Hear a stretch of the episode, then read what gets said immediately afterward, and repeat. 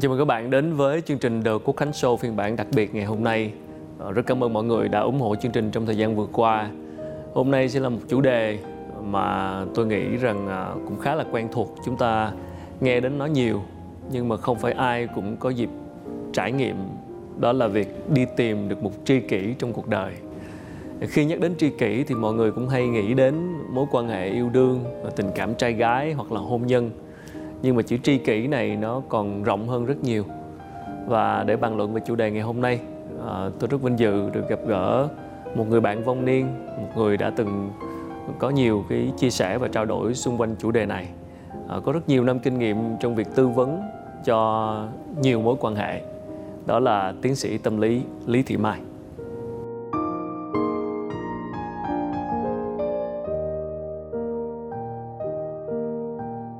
Cảm ơn cô Mai rất nhiều đã dành thời gian ngày hôm nay. À, hôm nay thì mình à, trò chuyện một chủ đề à, mà thực sự là cũng nhiều khán giả quan tâm, à, đặc biệt là các bạn trẻ. Yeah. Và mỗi khi mà nghĩ đến chủ đề này, đó là chủ đề tìm người tri kỷ, yeah. thì người ta hay nghĩ nhiều đến tình yêu, yeah. à, hôn nhân, gia đình, những cái người bạn đời.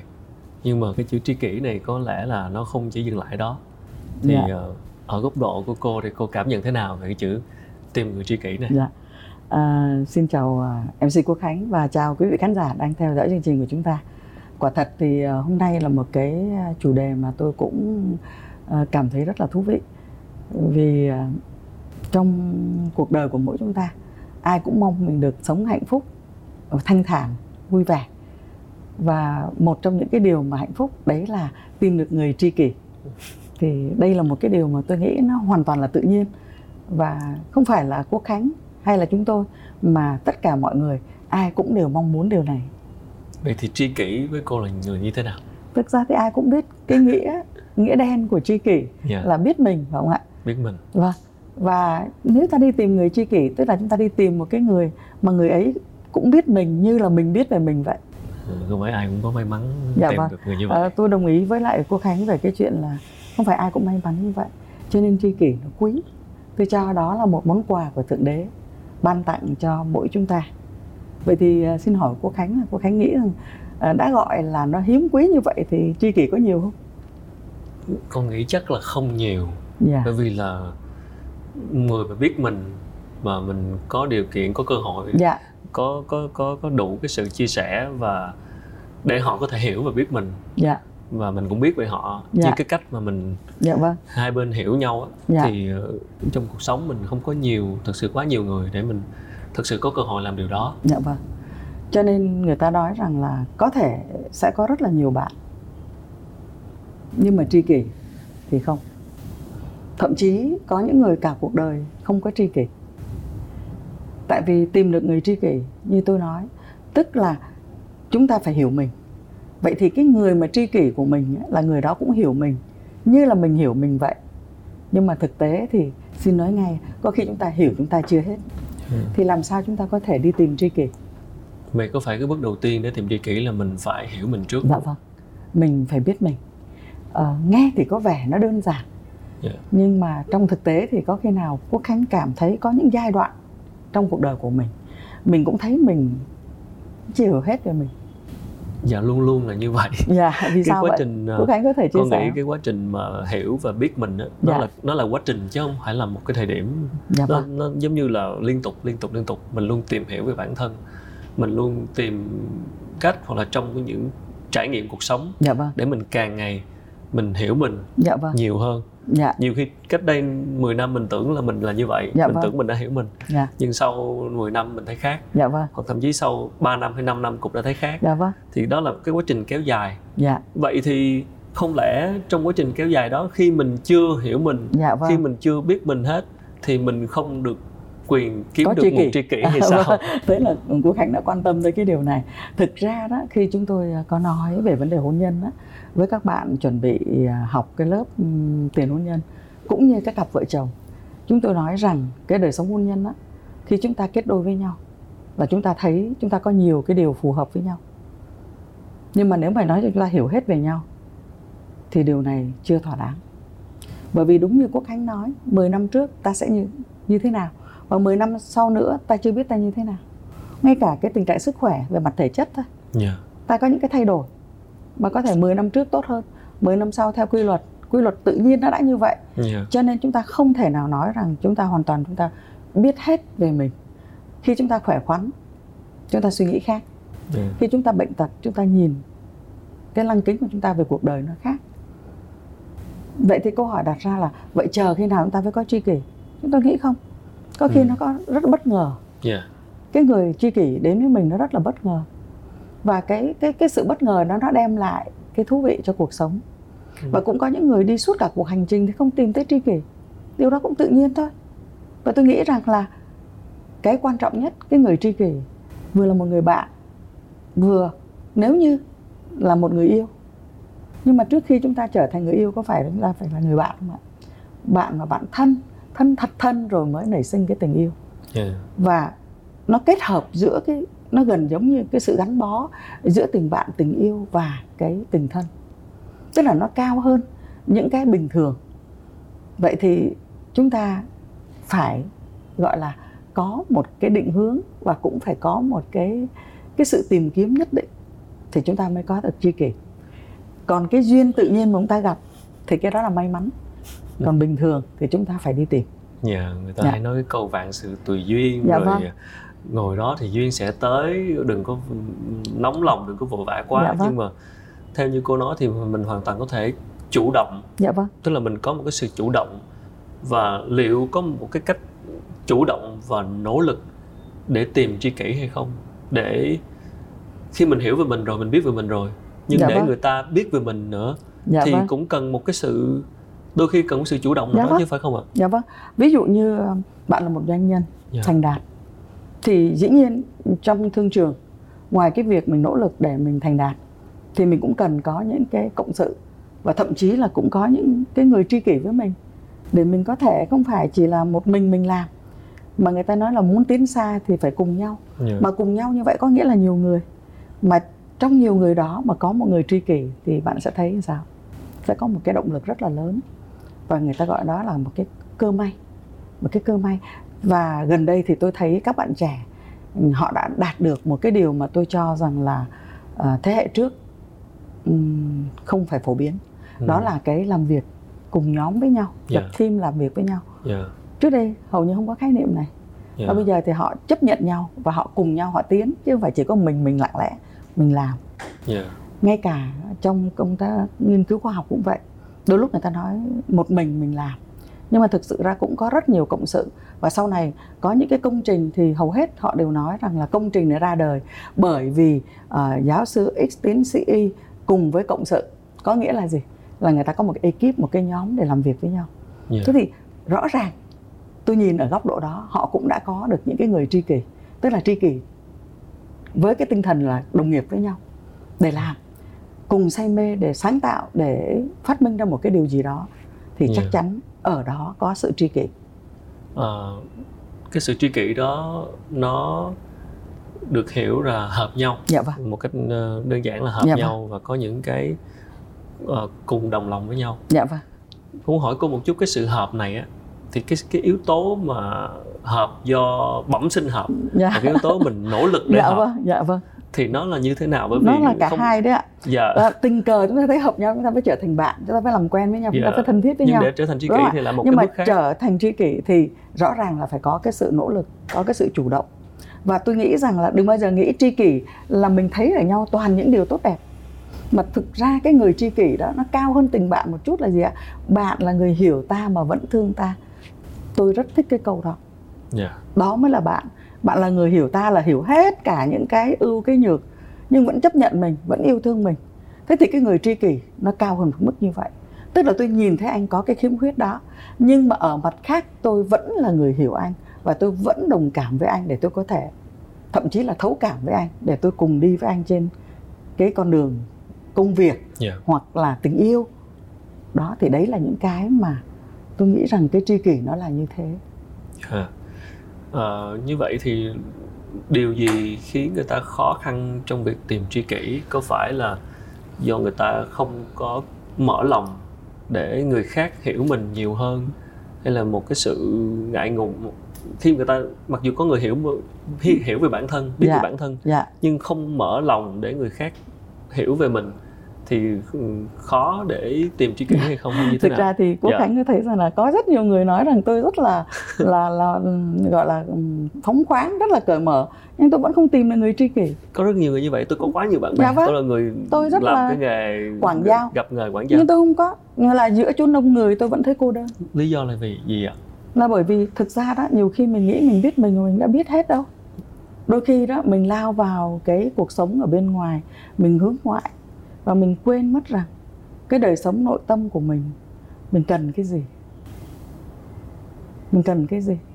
Cho nên đó, tôi thấy cũng có những cái điều nó rất là đơn giản, nhưng mà tôi thấy uh, có một cái gọi là cái cái cái um, một cái câu thơ uh, của nhà thơ Hàn Yên Tử.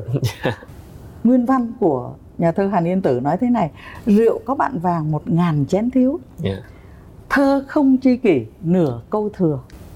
Như vậy rõ ràng ở đây à, chúng ta không nói tới rượu chè, mà chúng ta đang nói tới một cái ý gì ạ?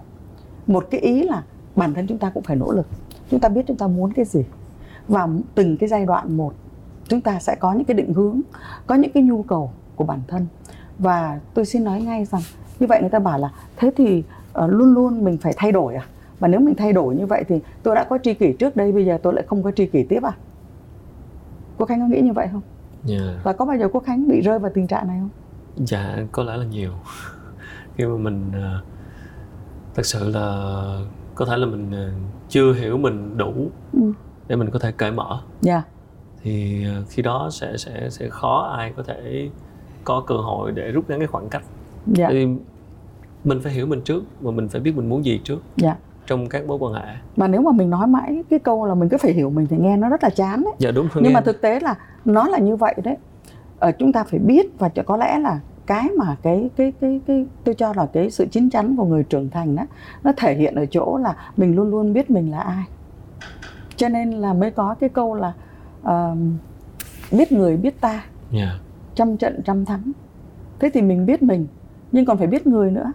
Cho nên khi mà đi chọn tri kỷ, đã đi tìm tri kỷ, chúng ta đang nói chuyện với nhau là tìm tri kỷ, thì ngay cả trong đời sống hôn nhân, có những khi cặp vợ chồng ấy họ là bạn đời của nhau, họ yêu nhau, họ kết hôn với nhau, và họ cũng là người tri kỷ của nhau. Nhưng mà cũng có những cặp vợ chồng thì không phải là như thế. Họ yeah. vẫn là hôn nhân, họ vẫn sống với nhau bền vững, nhưng tri kỷ thì không. Vậy cái điều này Quốc Khánh có thấy điều gì bất thường không? Nghe thì cũng... Uh... không phải là bất thường lắm, có những trường hợp mà họ có những cuộc hôn nhân mặc dù họ bằng là lòng với dạ, nhau. Bằng lòng với nhau, nhưng dạ vẫn cảm thấy đây chưa phải là người thật sự là tri kỷ của mình. Nhưng sự... mà họ không phải là người đồng sàng dị mộng. À. Cái này chúng ta phải xác định với nhau như vậy. À. Tức là người ta vẫn yêu nhau, vẫn làm tròn những cái sứ mệnh trong cái đời sống hôn nhân. Nhưng mà tri kỷ thì chưa. Vì sao vậy cô? Tại vì đó là gì mâu thuẫn không? Có những cái gọi là những cái rất riêng của con người. Ừ. Và đó chính là cái mà tôi nói rằng may mắn thay, nếu như những cặp vợ chồng nào được vừa là bạn đời của nhau, bạn đường của nhau, mà vừa là tri kỷ của nhau. Vậy thì tri kỷ có phải là cái mục tiêu nên có của những người lập gia đình hay không? Thực ra nó là một cái điều mà cả hai cùng ý thức. Tôi nói rằng là cái người tri kỷ á, thì người kia chưa nói, người này đã biết. Nhưng cái người không phải là tri kỷ thì có khi nói ngàn lần mà người kia cũng không hiểu. Dạ. Yeah. Không, không phải ai may mắn cũng tìm được người dạ như vậy. Vâng. Và đôi khi họ chấp nhận bằng lòng với một cái người mà họ cho là tốt nhất dạ vâng. ở thời điểm đó. Dạ Bởi vâng. vì khi lập gia đình có rất nhiều nguyên nhân dạ. và có rất nhiều cái, cái yếu tố tác động dạ. khiến người ta lập gia đình. Dạ.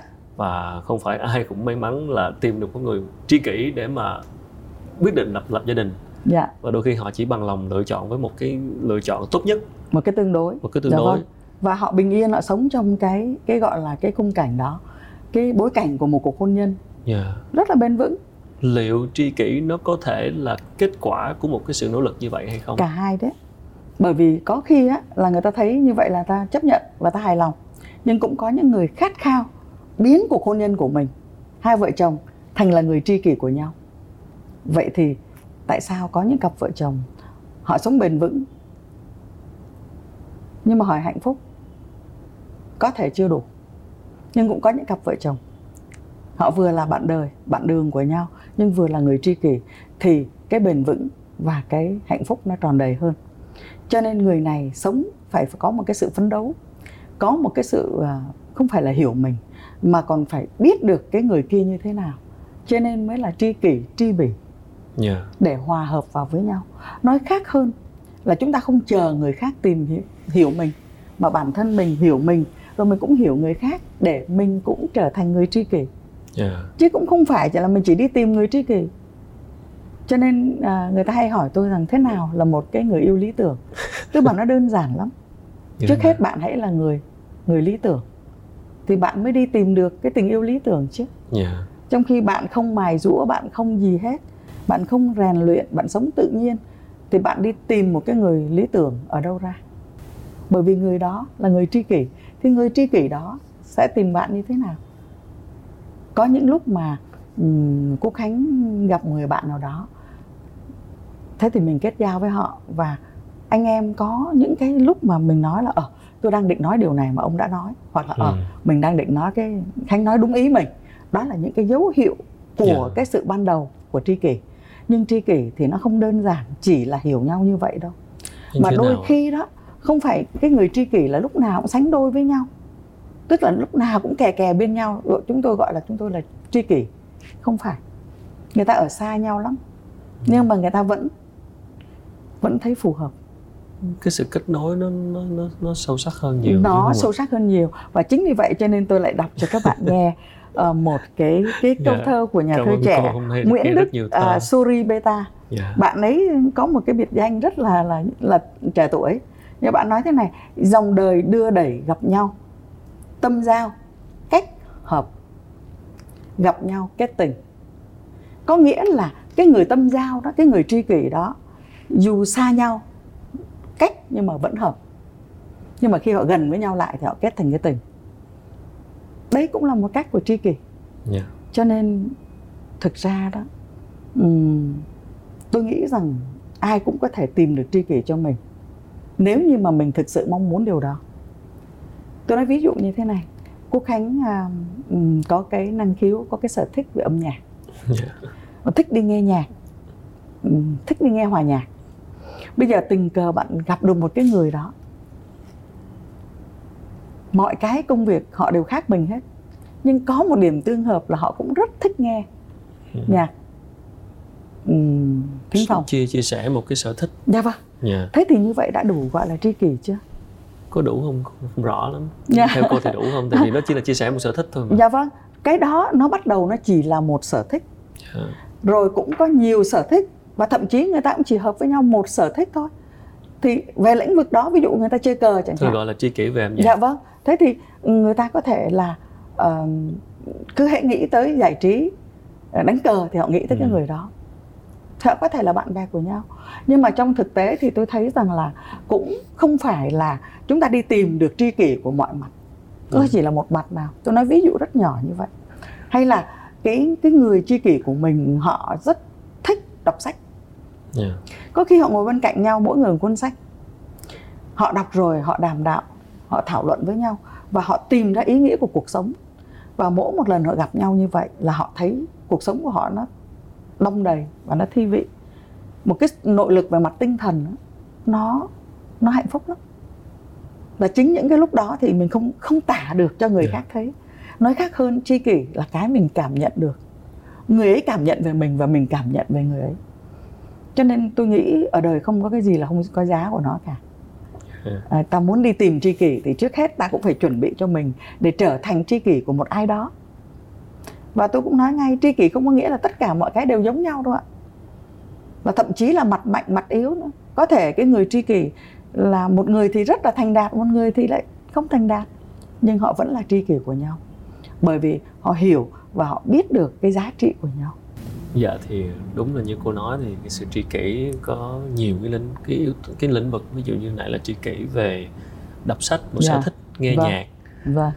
Nhưng có phải là cái sự kết nối mà nó sâu sắc nhất là khi mà chúng ta tìm được một tri kỷ về mặt tâm hồn, yeah. tức là chia sẻ về triết lý sống, về quan điểm sống, yeah. về giá trị, yeah. về những cái cách mà chúng ta suy nghĩ về về cuộc sống của chúng ta và về mặt tinh thần. Dạ. thì có phải tri kỷ về cái mặt đó là một cái sự kết nối sâu sắc nhất hay không? Ờ, tôi đồng ý với Quốc Khánh về cái chuyện mà về mặt tinh thần, cho nên ta mới còn gọi là tri kỷ, còn có tri âm. Yeah. Tri âm ở đây tức là cái sự hiểu nhau về cái âm hưởng, mà cái âm hưởng này không phải là âm thanh, âm nhạc, mà mình nói về cái âm hưởng về đời sống tinh thần. Cho nên nếu tìm được người tri kỷ, tức là chúng ta đang nói tới cái giá trị tinh thần, và tìm được một cái gì nó ở bên trong đời sống nội tại, chứ nó không phải là hào nhoáng. Tôi tìm được tri kỷ vì bạn ấy mặc đồ đẹp thì tôi cũng có đồ đẹp, cho nên ừ. chúng tôi dễ trở thành một đôi tri kỷ. Không phải như thế. Tôi có nhiều tiền, bạn ấy cùng đẳng cấp với tôi, bạn cũng có nhiều tiền. Tôi đi xe đắt tiền, bạn ấy cũng vậy, thì có nghĩa bạn ấy là tri kỷ với tôi, đâu phải. Yeah. Đi đâu cũng thấy người ta đi với nhau, nhưng đã hỏi có tri kỷ không?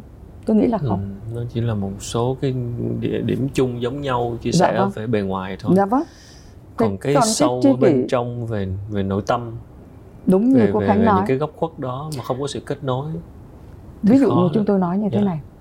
Khi mình gặp một cái biến cố gì đó trong cuộc đời, mình gặp một cái điều không may, mình nghĩ ngay tới cái người đó.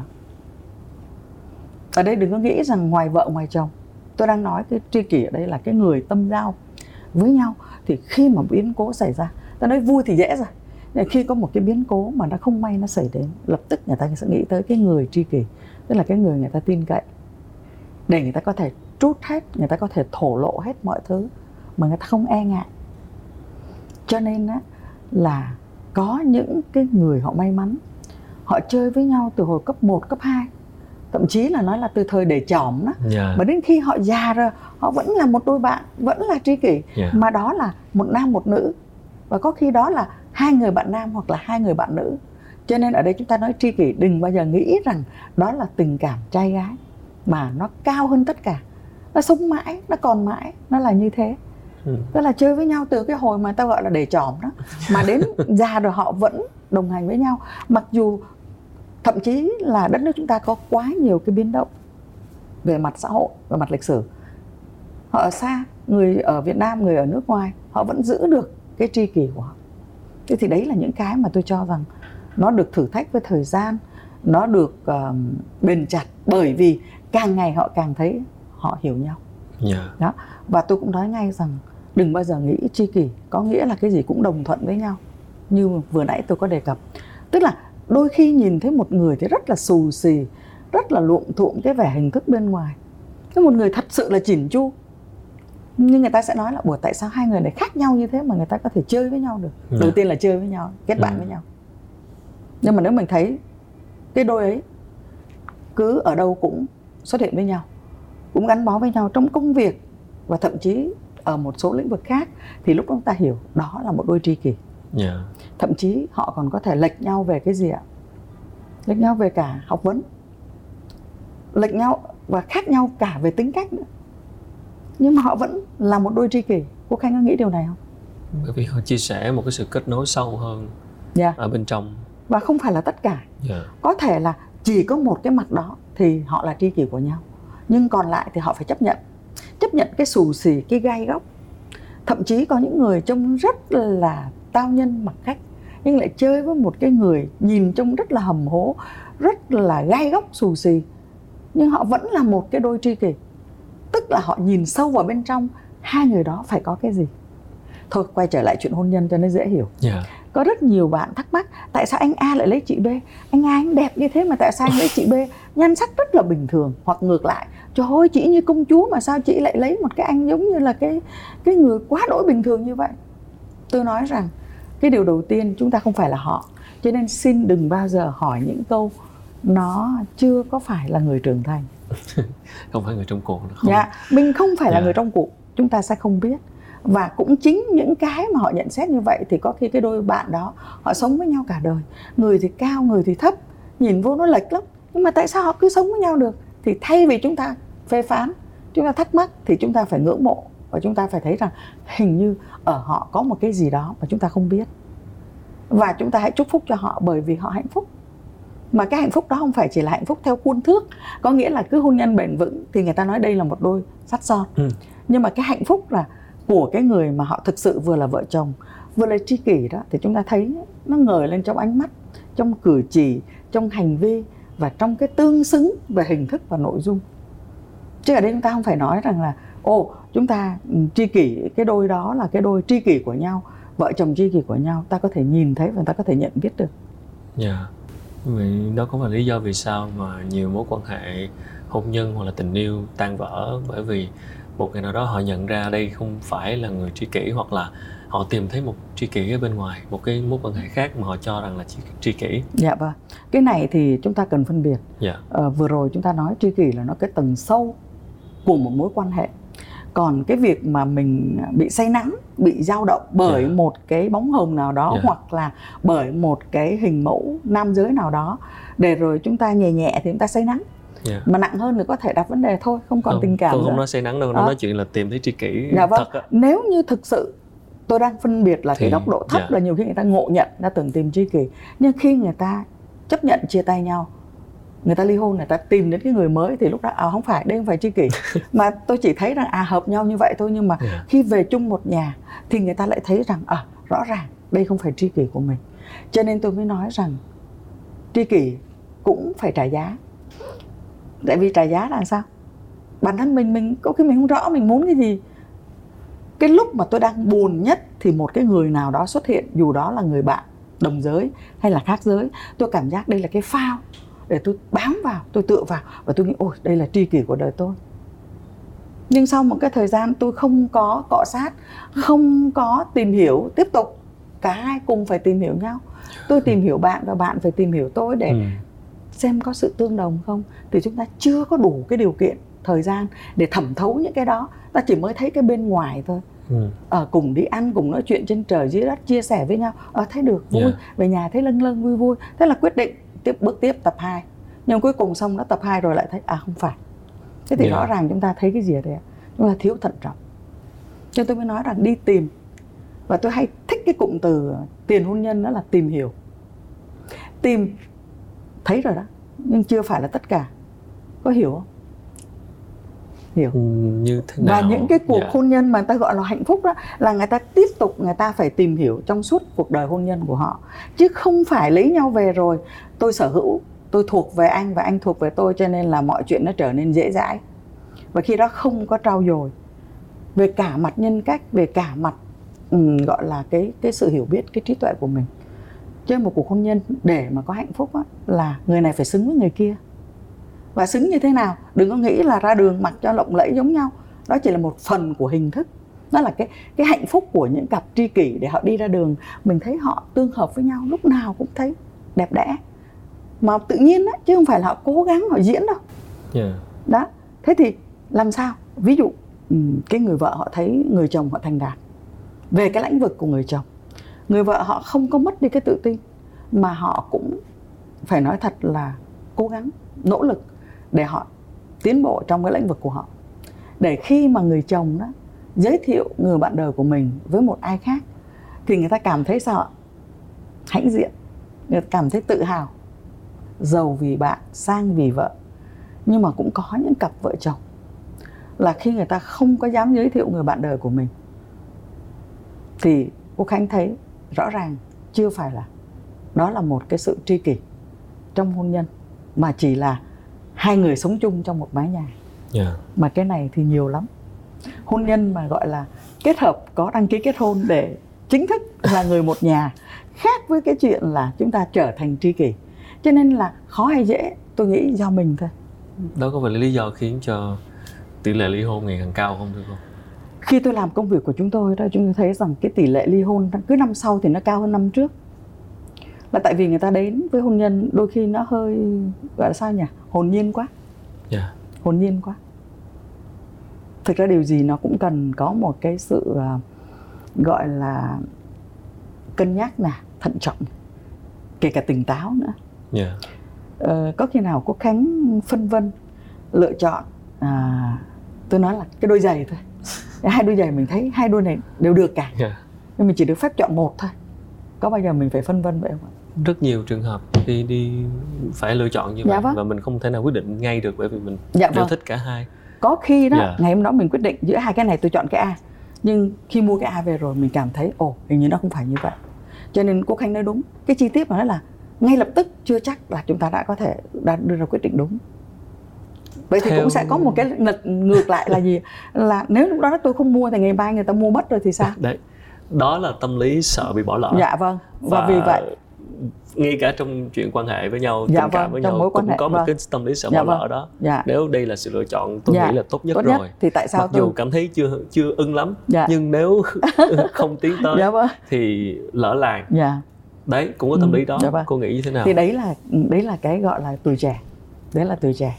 Chứ thực ra mà cái người trưởng thành và họ đã có một cái sự trải nghiệm nhất định nào đó thì người ta thấy rằng cần phải có, nếu tình yêu thực sự đủ lớn thì phong ba bão táp nó chỉ là một cái gọi là cái cái làm yeah. cho nó đẹp hơn cái khi mà người ta quyết định đến với nhau. Yeah. Bởi vì cái gì mà nó dễ quá thì không cảm thấy cái giá trị của nó, đúng không ạ?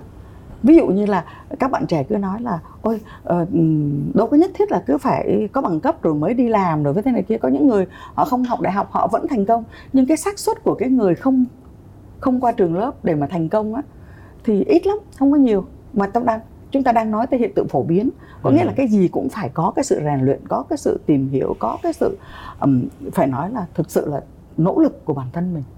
Cho nên hôm nay chúng ta nói đi tìm tri kỷ, trước hết chúng ta phải trở thành một người để người khác, người ta gặp mình, người ta thích đến với mình. Yeah. Đầu tiên nó chỉ là cái bước đơn giản, thích kết bạn với mình, thích mở rộng mối quan hệ với mình.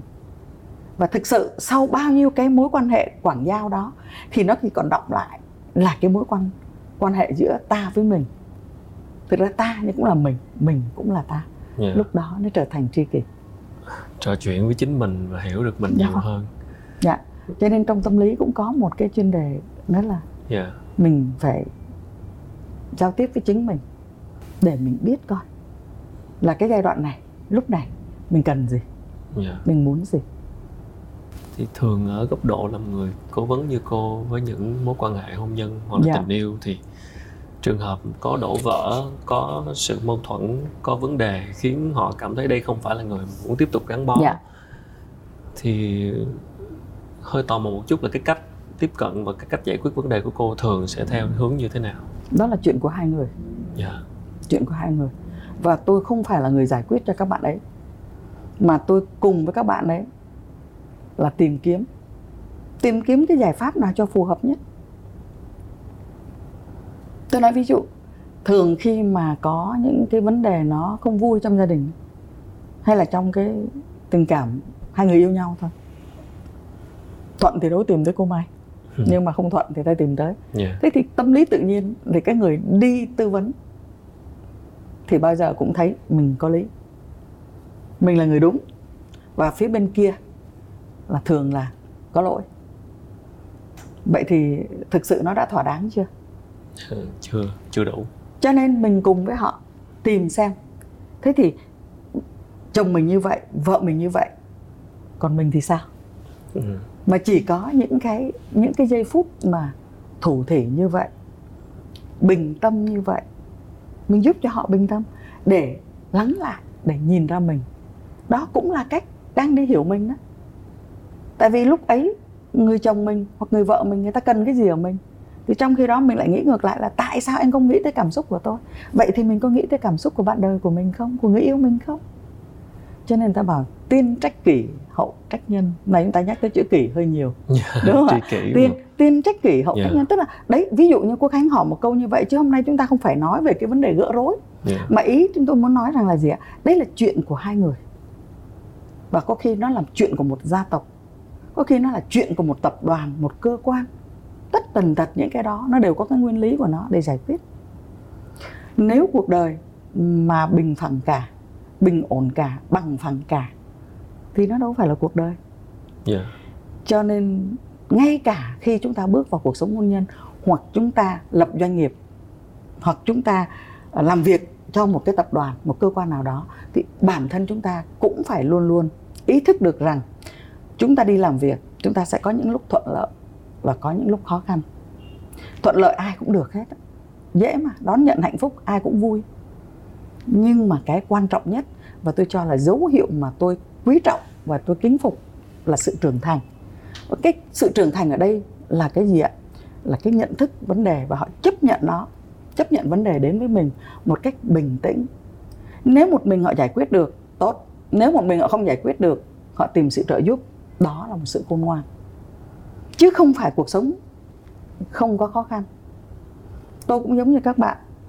Tôi luôn luôn phải có những cái khó khăn trong cuộc sống chứ. Tôi nói ví dụ tuổi này, sức khỏe cũng là một thử thách. Yeah. Vậy ta chấp nhận nó như thế nào? Và ta chăm sóc mình như thế nào? Để ta vẫn có thể tiếp tục làm việc được. Và ta bớt đi, giảm bớt cái sự phiền hà với người thân. Yeah. Đó là tình yêu đấy. Yeah. Chứ tình yêu này nó không phải giống như tình yêu của các bạn tuổi trẻ. Đúng không ạ? Cho nên là đấy là cái mà tôi mong mỏi khi chúng ta nói với nhau về tri kỷ. Tôi nghĩ rằng ta có thể tìm được rất nhiều tri kỷ. Nếu như thực sự chúng ta vượt lên chính mình, chúng ta nhìn rõ được mình, thì chúng ta sẽ có rất là nhiều tri kỷ. Nhưng mà có khi á, chúng ta lại không chịu nhìn lại mình cho nó kỹ để biết thực sự mình mong muốn điều gì. Thì khi mình còn lúng túng như vậy thì làm sao mình tìm được người tri kỷ? Yeah. Nghe cô nói như vậy có vẻ như là chúng ta phải trải đời rất nhiều để, để, để hiểu và để hiểu mình nhiều hơn, yeah. để hiểu về đối phương nhiều hơn, để yeah. có những cái trải nghiệm uh, thăng trầm, đổ vỡ yeah. hàng gắn, yeah. để từ đó mới nhận thức được là đâu là tri kỷ. Có vẻ như là để tìm được tri kỷ là chúng ta phải, với các bạn trẻ với kinh nghiệm sống chưa nhiều hoặc là chưa có nhiều trải đời thì cái việc tìm tri kỷ nó sẽ khó hơn. Thực ra thì nó là một quá trình. Dạ, nó là quá trình. Quốc Khánh nói rồi hồi nãy lúc đầu là nói là nó là một quá trình. Liên tục, liên tục. Lúc trẻ thì hồn nhiên lắm. Mình yeah. nhìn tri kỷ dưới một góc độ của người trẻ tuổi. Yeah. Chúng ta không sợ về điều này. Nhưng mà dần ra khi chúng ta ở cái tuổi ở trưởng thành rồi, chúng ta nhìn nó khác. Chúng ta đi tìm tri kỷ nó khác.